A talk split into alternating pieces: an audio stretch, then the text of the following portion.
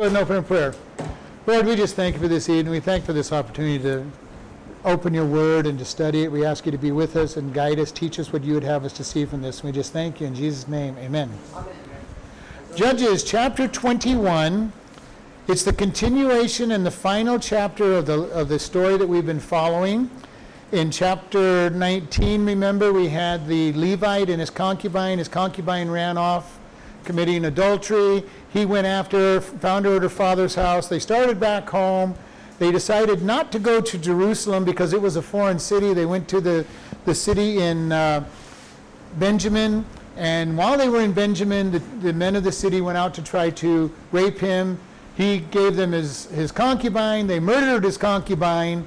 They, he took the concubine home, cut her up into 12 pieces, sent one piece to each tribe, saying, What are we going to do to solve this great this great uh, sin. The people gathered together and decided that they were going to make Benjamin pay, or at least that city, and then Benjamin decided, the tribe of Benjamin decided to defend that city. And do you remember we ended out with the last chapter at the end of the end of this that they had killed all but 600 men of Benjamin. They almost wiped out in their anger and their and their lust for for revenge. They almost wiped out the entire tribe of Benjamin. And that brings us, catches us up really quick to chapter 21. Verse 1 Now the men of Israel had sworn in Mizpah, saying, There shall not any of us give his daughter unto Benjamin to wife.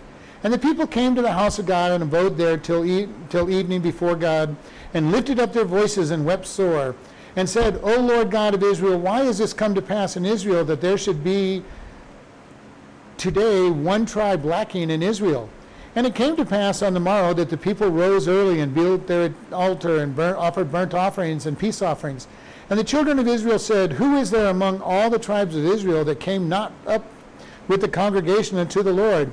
For they shall be made, for they had made a great oath concerning him that came not up unto the Lord to, to Mizpah, saying, He shall surely be put to death.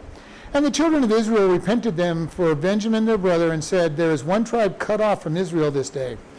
How shall we do for how shall we do for wives for them that remain, seeing that we have sworn by the Lord that we shall not give them our wives?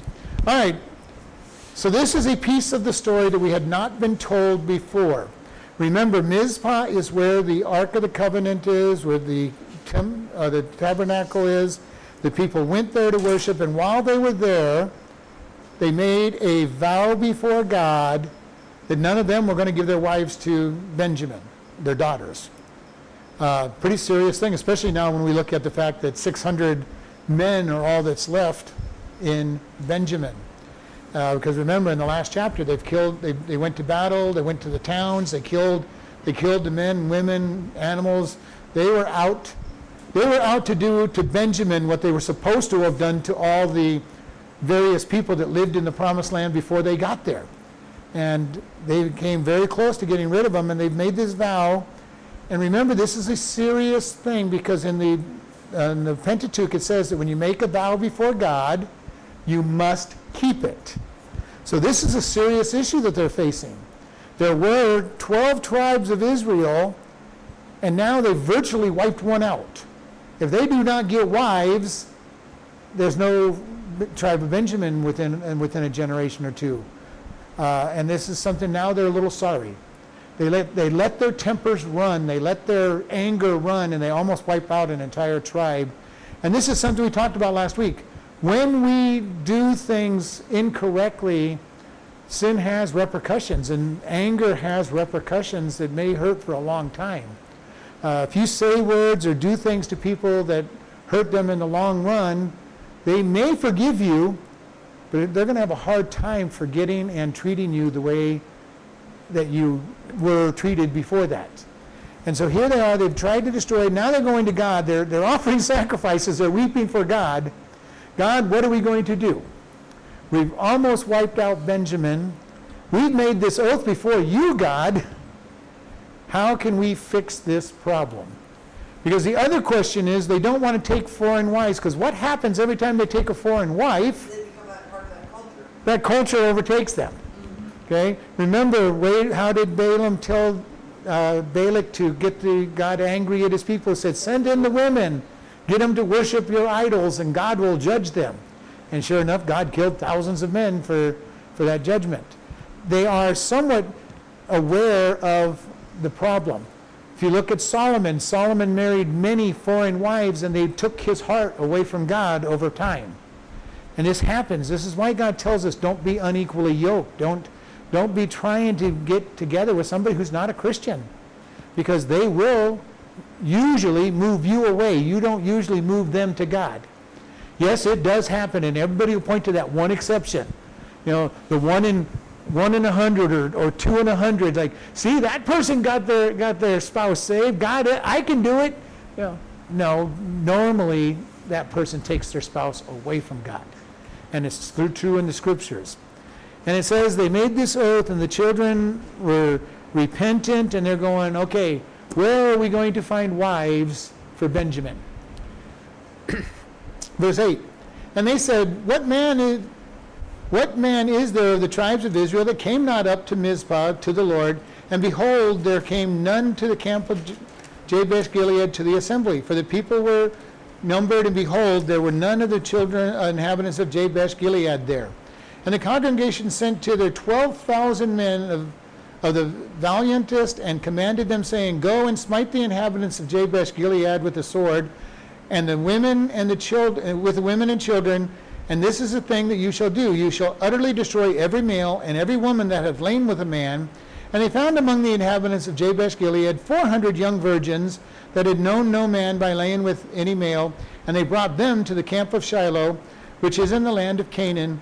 And the whole congregation sent some to speak to the children of Benjamin that were at the rock of Rimmon, and called peacefully unto them. And Benjamin came again at that time, and they gave them wives which they had saved alive of the women of Jabesh Gilead. And yet so they sufficed them not. And the people repented them of Benjamin, because the Lord had made a breach in the tribes of Israel. All right, so here we are. They're looking for who did not respond to the call. Okay, who, what city did not come? Because in the last chapter we did mention that they'd made an oath. Whoever doesn't come is going to be cut off. They're, they're just as bad. They're, they're saying that this sin is okay, and if they don't come, they're, they're wrong. And they found out that Jabesh Gilead did not come. The city of Jabesh Gilead did not come. Now, Jabesh Gilead's a very famous town. It's mentioned all the time in the scriptures, and they're the ones that will go out and get Saul's body later on. So Jabesh Gilead is going to be re-inhabited uh, by somebody. I don't know who, but they don't change the name. But they say, okay, these people did not send anybody out to wreak vengeance upon this tribe or this city that was causing great sin. And what was that great sin? Sodomy, rape, uh, murder, and you know, such as remember the, the man that he met in the town square said, Get off the street, you cannot stay on the street. He goes, No, I'll be fine in the street. He goes, No, get off. He, this, the reputation of the city was known to the people that it was a not a place where you stayed out in the open at night. And so Jabesh Gilead did, and look at this, they sent 12,000 mighty men. And it says, valiantest, the most the, the strongest, the most brave men, and commanded them to say, Go kill everybody in Jabesh Gilead. All right? All Jabesh Gilead did was not send anybody out to this battle. All right? Now, granted, they probably should have. This is a pretty severe punishment for not going out to battle. And all they had to do was send one. They were looking for the one that hadn't said nobody and this whole town, and you know, it doesn't tell us how big the town was. All right, it's big enough that they find 400 young girls or young women who have never been married. So that would tell us it's a fairly significant size size town. It's not it's not a really small village. It's not a monstrous sized town, you know. But there's 400 young women in there that have never been married and and been with a man and they put them to, they kill them. And you know, look at this. They kill the men, the women, and the children. And the only ones they're leaving alive are the young girls. And you know, there's probably a reason for this because when they kidnap all these young girls, there's going to be fathers and, and betrothed people that are going to be a little upset.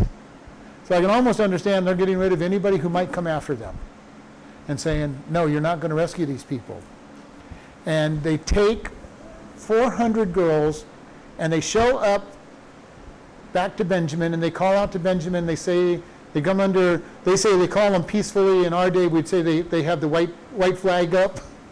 You know, I don't know what they used in their day to say they were peacefully, but in our day, we go, they're waving the white flag. And they give these 600 men 400 girls. Now, you can probably figure that this is going to be a problem even in, in itself. Uh, you know, the men have more than one wife frequently, but now none of them want to share their wife with another man. So we've got a little bit of a problem coming up. Not enough girls. And, but there was only one city that had not sent anybody to them, so there's nobody else that they can take the, the girls from. And so we're going to look at what they've done to fix, the, fix this problem. And, but it says in verse 15, the people repented them for Benjamin because the Lord had made a breach in the tribes of Israel. Well, the Lord, they did anyway. They tried to kill off an entire tribe. And this is going to be a very big issue as they go along. Verse 16 Then the elders of the congregation said, How shall we do for wives for them that remain, seeing the women are destroyed out of Benjamin? And they said, There must be an inheritance for them to, that have escaped of Benjamin, that the tribe shall not be destroyed uh, out of Israel. Howbeit, we may not give them wives of our daughters, for the children of the Israelite Israel have sworn, saying, Cursed be he that gives a wife to Benjamin. Okay, so here we have more of the same problem. This problem is now being reiterated for the third time. Okay, it started out, we've got a problem. We almost killed out Benjamin. What are we going to do? Let's, go, let's kill the guys in Jabesh Gilead. Let's take their, their girls and send them to them because there's a problem. And now they're looking and say there's still not enough girls. Okay, and remember, the guys that got through this battle, 600 fighting men. These are guys at the prime of their life, most likely. Right? Because uh, out of the, what was it, 26,000, if I remember right, that went to battle, only 600 lived. They've got to be the strongest, the best, the best of the army. These guys are marrying age. They want to have wives. They want to have ch- children. They want to have families. And there's only 400 girls to be to go around, and these guys are going. What are we going to do? We made a promise to God that whoever gives the wife is going to be cursed. Now it's kind of interesting. Follow this because this is interesting Israel is not at the height of its righteousness at this point. But this vow thing to them is being very significant. They've been worshiping idols, they've been worshiping all these things. The towns are getting bad, just like Benjamin has, has seen. Yet, when it comes to the idea of the vow, this has become sacred to them. And I just kind of think sometimes how often do really strange things become sacred to Christians? Know, sometimes they mean nothing, you know, they're not really that important. And yet here, this vow, okay? And we shared with you, there was a time when, when people would go, you know, you can't drink, you can't smoke if you're a Christian, you can't dance, you can't go to the movies. There was a time when you couldn't watch TV. You know, if you did any of these things, you know, women, if they wore pants, they, were, they, they weren't a good Christian. Men, if they had long hair, they weren't a good Christian. And they made all these rules, and they made them very sacred. Okay? Violate any of these rules and you are just not a good Christian. And you know, that's a very sad thing that happens, and yet it frequently happens. It really does. It frequently happens in churches where something gets lifted up that is just maybe even good and important, like the vow. God, God told them to keep their vows. But this vow to them has become sacred. Uh, there's people who will you know, as we were talking about earlier, you, you got to use the right version of the Bible. And there are churches where there's different versions. Usually it's the King James, but there's there's certain churches where it's different versions. And if you're not using the right version, oh heaven help you, you're not you're not a strong Christian. Uh, if you don't, if you're in a church and you don't have communion every single week of the uh, of the year, then there's something wrong with you. Or you got something says if you have it every week, there's something wrong with you because you have it every week. You know, uh, you know we've got to be careful. You know, what is important is Jesus Christ and Him crucified and resurrected. You know, and the fact that the Bible is true. We need to be careful because so often we get so stuck on the, the small things out there. And you know, we want to be very careful because here these people are stuck. And they've made a vow, they're to keep it. I'm just surprised they knew that they were supposed to keep yeah, it. aren't they feeling sort of mired down in the? Exactly. They really are. We've almost wiped these people out. Now we're now we're down into this, you know, we got to keep this because we made a vow and yes, they've got to keep this, but all the vows that all this the areas of God that they're violating is is a pretty critical area. And you know, this is why it's so important because we as Christians need to be careful that we're not judging one another. We're not judging other people by what they do or don't do. It is what have they done with Jesus Christ? Because if they have Jesus Christ in their heart, He's going to work on all the other parts of their life, in each of us as well. Know, my job is not to stand around judging everybody and go, oh, you know what, that person, I don't know about them. You know, they sure curse a lot. I can't understand how a Christian could be cursing. They, you know, that person, they hardly ever come to church. You know, how can they be a Christian?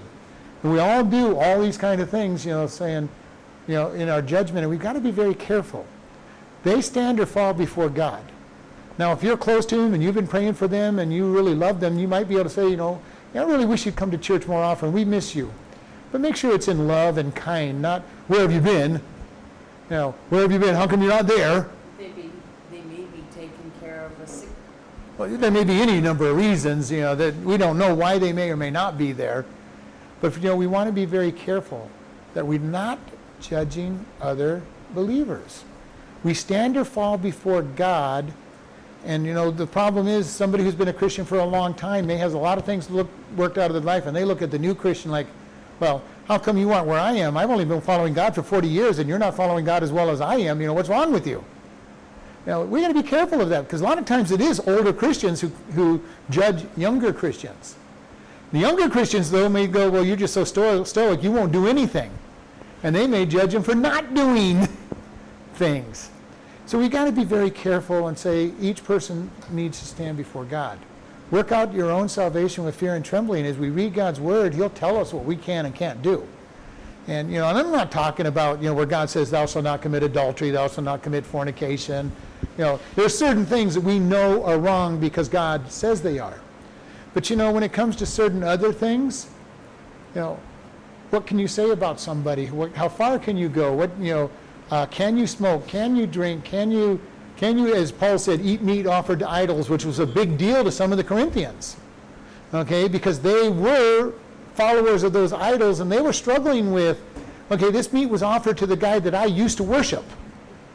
Okay, now I know it's just a piece of stone, but you know, how quick can you change? Think about this. When God convicts you of something in your life, and you go to change it, and it's something you've done for a long time, can you usually just change overnight, or do you have to fight with it for a little while and, and let it get crucified and, and work with it? And this is why we need to be careful and, and loving to one another and saying, I'm going to give you room to grow. Not expect you to be perfect overnight because I'm not perfect overnight, so how can I expect anybody else to be perfect? And this is how we need to be able to look at it. Doesn't mean I condone sin. It doesn't mean I say, oh, it's okay for you to sin. But they stand or fall before God. And God has a reason for this. And I've shared this before. You know, maybe I'm concerned about somebody's cigarettes and I'm hammering them on, you got to stop cigarette. You gotta. But God's worried about some other really big sin in their life that's going to hurt them. You know, they're, they're, they're, they're doing drugs on the side, you know, hardcore drugs that might kill them on an overdose. I'm worried about the cigarettes. God's worried about the drugs that's going to kill, you know, that he knows is going to kill them in a couple weeks. And I'm sitting there, well, you really shouldn't be smoking. You really, and I get them so worried about their smoking that God can't even communicate with them about what he cares about. Or, you know, they're going out and picking up a prostitute. You know, you know we need to be careful. And I use smoking just not be, for the very reason that there isn't a verse that says, thou shalt not smoke. Uh, you know, and we want to be careful. These people are hung up on this. Rightfully so. God said, don't, don't take a vow lightly. But you think about all the stuff they've been doing up till this point, and now they're stuck on this one commandment of God. And you know, we want to be very careful about that always in our life. Don't get stuck on one thing of God. If God's working on you in an area, that's fine. Learn it, grow in it, but don't sit there and try to make others grow in that same area. Verse 19. And they said, Behold, There is a feast of the Lord in Shiloh yearly in a, in a place which is on the north side of Bethel, on the east side of the highway that goes up from Bethel to Shechem, and on the south of Lebonah. Therefore they commanded the children of Benjamin, Go and lie in wait in the vineyards, and see and behold, if the daughters of Shiloh come out to dance in dances, then come you out of the vineyards and catch you every man his wife of the daughters of Shiloh, and go to the land of Benjamin. And it shall be when their fathers or their brethren come unto us to complain, that we will say unto them, Be favorable unto them for our sakes, because we reserved not to each man his wife in, in war, for we did not give unto them at this time, that you shall be and you should be guilty. And the children of Benjamin did so, and took them wives according to their number of, the, of them that danced whom they caught. And they went and returned to, unto their inheritance, and repaired their cities, and dwelt there. And the children of Israel departed thence at that time, every man to his tribe and to his family. And they went out from thence, every man to his inheritance. In those days there was no king of Israel. Every man did that which was right in his own eyes. All right. Here is their wonderful solution to the problem. We can't find enough women, so we're going to let them kidnap whoever they want. Uh, one of the things that happens is when we sin and there's consequences for sin, those consequences can be long term. And here is a long term consequence that they're facing. They went out and almost destroyed Benjamin and they're having to dream up non biblical ways to fix their problem. And you know, I get that many times. People come up, you know, how can I make this right? How can I do what God wants me to do after I have violated for 15 years God's word? And I'm going, this is going to be a tough one because there's consequences for your sin. You know, this, and this is the problem. This is why we need to take sin very seriously in our life.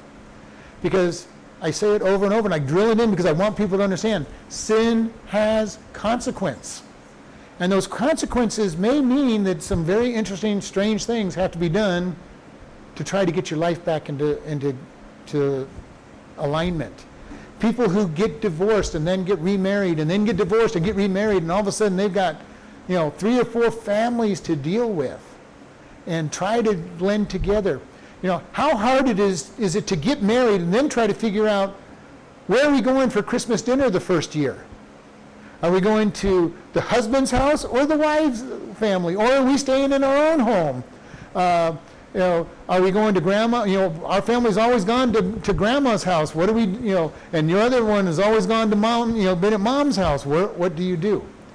You know, and that's just two. That's just blending two families together.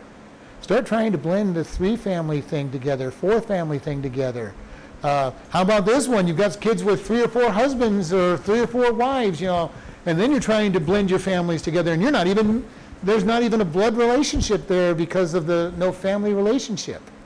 And they go, well, now how do I fix this?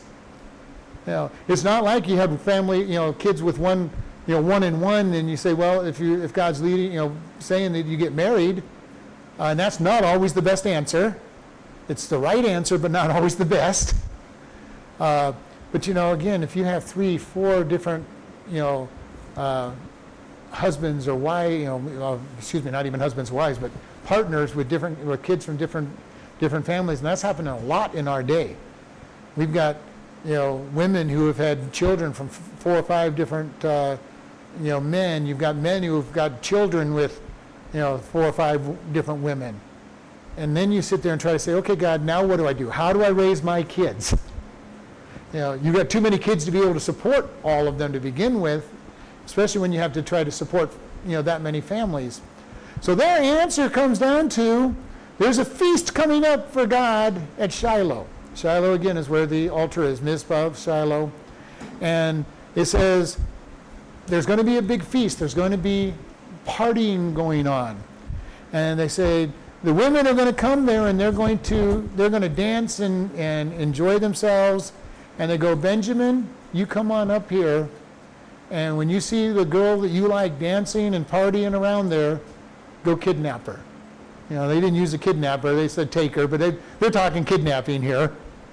Uh, and you know it says and in verse 20 it says go and lie in wait in the vineyards and see and behold if the daughters of Shiloh come out to dance dances and then come out of the vineyards and catch every man a wife his wife and the daughters of Shiloh and go back to your go back to your land okay so they're saying go up there basically to 200 of them go up there steal 200 of our girls you know we'll just we'll just take whoever it is that you steal to be your wives now, there's nothing godly about this decision. Okay? Uh, there's nothing godly about this idea of going and kidnapping. God com- has commanded that kidnapping is a capital offense, and yet they're telling them, go, go kidnap these girls and take them back to your land. All right? They're worried about the vow, which God says has significance, and you're supposed to keep your vow, and you're going to be chastised if you break your vow. And now they're encouraging these guys to go kidnap, which is a capital offense uh, in, in Jewish, under Jewish law. Do you understand how this whole idea, they're, they're struggling, they're trying to figure out how do we make it right? We've got our rule, we made a vow, and our vow is sacrosanct to us. We can't violate this vow because, oh my goodness, it would be bad things will happen to us if we violate this vow. Okay? There will be curses, there will be, there will be judgment upon them for violating the keeping of their vow. God said so. But they would rather have these guys commit a capital offense than break their vow and give, give them daughters. Now, do you understand how bad this is? And yet, oftentimes, we even as Christians will do this kind of stuff. We'll get ourselves, you know, we call it a catch 22. There's no right answer one way or the other. You know, all we can do is try to obey God. And if we get ourselves too deeply into sin, trying to obey God can be difficult sometimes. Because how do you make it right? You know, go back to the idea of having slept around with a bunch of women. The Bible says that if a man is laid with a woman, he's to treat her as a wife and he can't divorce her. You know, so now he gets three or four women this way and he's supposed to treat each one of them as a wife. That doesn't work well in our world because it's against the law to have more than one wife. Okay? Uh, and so we see a problem here and their problem is, okay, God, we're, our, we made a vow. We, can't, we cannot break our vow, God, because you'll punish us. But we'll have those guys break your law as well. Now, now, whether they didn't understand the law, didn't care about the law, I don't know. But they're trying to justify their the wrongdoing. And so often we get a position where people try to justify. You know, well, God, the really bad things are happening. I got to choose which is the worst. Well, God, if I break it, you're going to be mad at me, but if I get them to break it, you'll, you'll be mad at them. Go for it, you guys. And that's literally what they're doing. You know, rather than take the punishment for their misdeeds, they're going to encourage somebody else who's in a desperate state. These men want and need wives, and so they're in a desperate state. They're going to take whatever offer that is given to them and they say, okay, guys, go ahead and kidnap these women. I know it's a capital punishment, but we will we'll, we'll, tell the, we'll tell the, the fathers and the brothers to, to not pursue you. Uh, in other words, you know, you're going to have a capital punishment, and we're going to buy out the, buy out the punishment.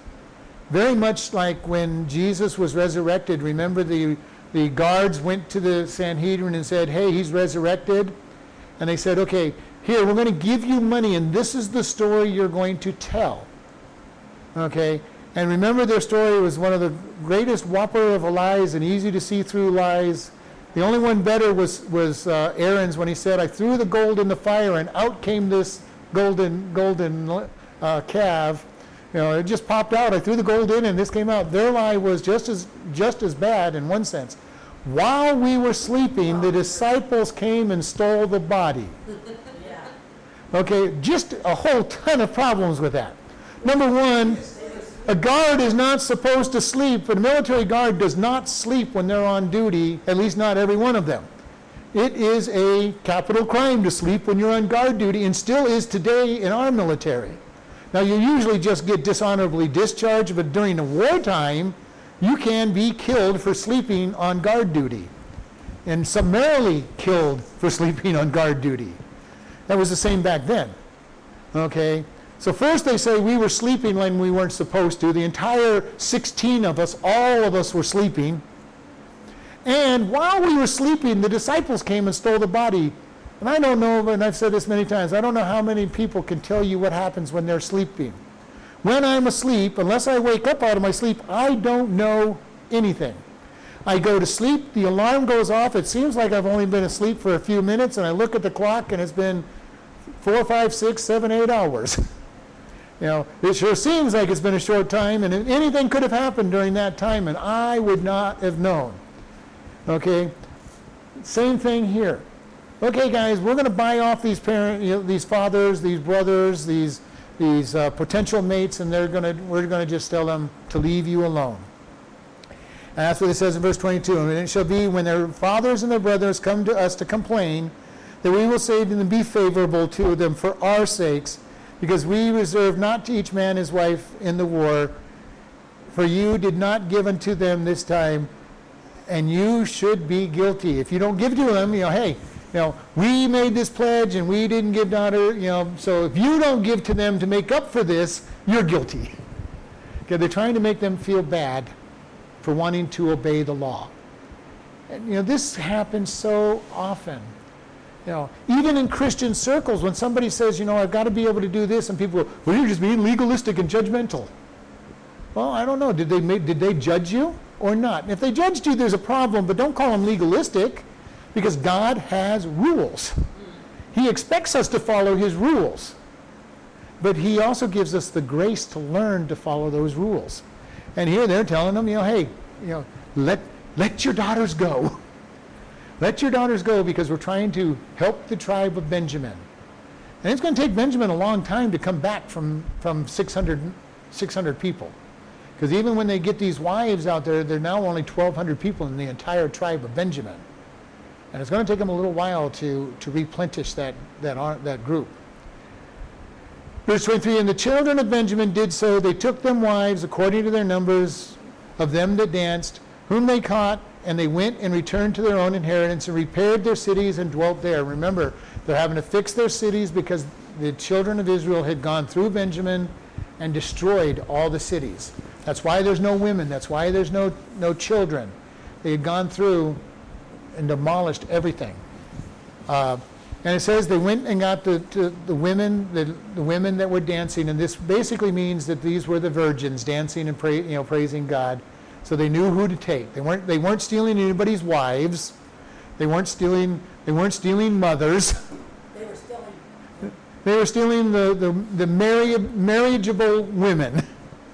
Okay, the ones that the ones that were virgins, the ones that were able to be taken as wives. And they took and they probably got out of there very quickly. I'm sure they did not hang around there very long once they, once they took these women, because apparently the women did not know this was going to happen, so you can imagine the chaos. 200 men are rushing in, grabbing 200 women, and running away. And I am absolutely sure the women were not silent about this. They were probably screaming and hollering, you know, dad, brother, uh, uncle, whoever, you know, get over here, I'm being kidnapped. And then they were ran to Benjamin, and then of course the guys would be coming up. Okay, we need a, you know, we need we need a posse. These our women have been taken away. We need a posse, and that's when it came out. No, let this happen because we need they need they need wives. You know, how awful! You know, how awful for the women. All of a sudden they're taken away, and they're not even defended out of this deal. Yeah. They didn't know him. Well, you had arranged marriages all the time back then. Uh, so that wasn't uncommon for you not to know your husband. Uh, but this is even worse. I mean, you're not even being given to your husband by your dad. You know, you're just being, you're being stolen. You're being taken. You don't have a clue who, at least your dad hopefully has made a good deal and got you with a responsible man. He didn't go out and get the, the absolute bum of the, of the city and to, to give you to. Here, they don't know who they're getting. They're getting whoever comes and gets them.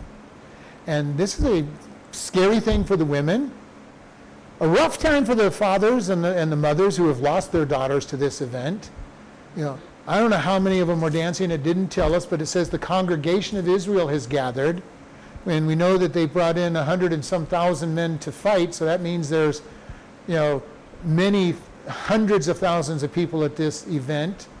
And so there's a good percentage of marri- marriable uh, aged women. And all of a sudden, they are taken away forcibly to who knows, you know, they don't, as being taken away, they don't know who's taking them away. They don't even realize it's Israelites that are taking them away. As far as they know, they're being taken out of Israel you know, until they finally get talked to and spoken to. Uh, verse 24 And the children of Israel departed thence in that time, every man to his tribe and his family. And they went out from thence, every man to his inheritance. So everybody just left after this, after this feast. They all went back home. They did not go to Benjamin and try to get the women back because that's what they, that's what they had agreed to. Benjamin, come and get these women, and we, we won't chase you. And again, the the dra- the drastic directions we will take sometimes when we're trying to get back out of the consequences of sin. And this is one of the reasons it's so important that we try not to sin in the first place. You know, try and ask God's deliverance and ask for his, Him to sacrifice our, you know, crucify our flesh, help us to live His way, because trying to come back from the consequences of sin are hard. If you've offended somebody with your speech, you know, have you ever, let's keep it simple, have you ever been offended by a friend from something they've said? Or have you offended a friend? And I'm talking a friend, not an enemy or somebody you dislike. How hard is it sometimes to really get that relationship back, especially if it's a bad offense? You know, they accused you of everything under the sun. You know, they were just so mad at you and they just ripped you up one side, down the other side, made you feel miserable. You're the, you're the, the worst thing that's ever been, you know, walking on this face. And then they come back and say they're sorry. And because they're your friend, you, you want to forgive them. But will your friendship ever be the same as it was? Not likely. Can it be? Yes, you can have God work a great miracle in your heart and you can totally forgive and forget. That's not the normal. Okay? These people have got a rift. The children of Benjamin have a rift with the rest of the people. They're going to be upset for, for, from then on out because they were almost destroyed by the rest of Israel. There's going to be problems with it. They've had to kidnap their own, you know, kidnap women to be their wives. That's going to be a problem between them and other families. We got problems here. And all of this comes down in verse 25, and we've read this statement several times in this section, on this latter part. In those days there was no king in Israel. Every man did that which was right in his own eyes. That is where we're headed in our world today. That God is not the king of, the, of most people, and they're doing what's right in their own eyes, and evil is abounding and growing in leaps and bounds and causing all kinds of problems. And we supposedly have kings in our area. We still do what's right in our own eyes. You know, we have government. All right, we're going to end here. Next week, we're going to start the book of Ruth. I like it. The, one, of, one of the greatest love stories in the Bible. Probably the greatest love story in the Bible, other, other than Jesus coming down. Uh, Esther, Esther's a great love story as well, but Ruth, Ruth is one of those great love stories. Let's go ahead and pray and close. Lord, we just thank you for this day. We thank you for how much you love and care for us. Lord, we ask you to go with us as we go about our business. Lord, teach us to be obedient to you in all that we do. In Jesus' name, amen.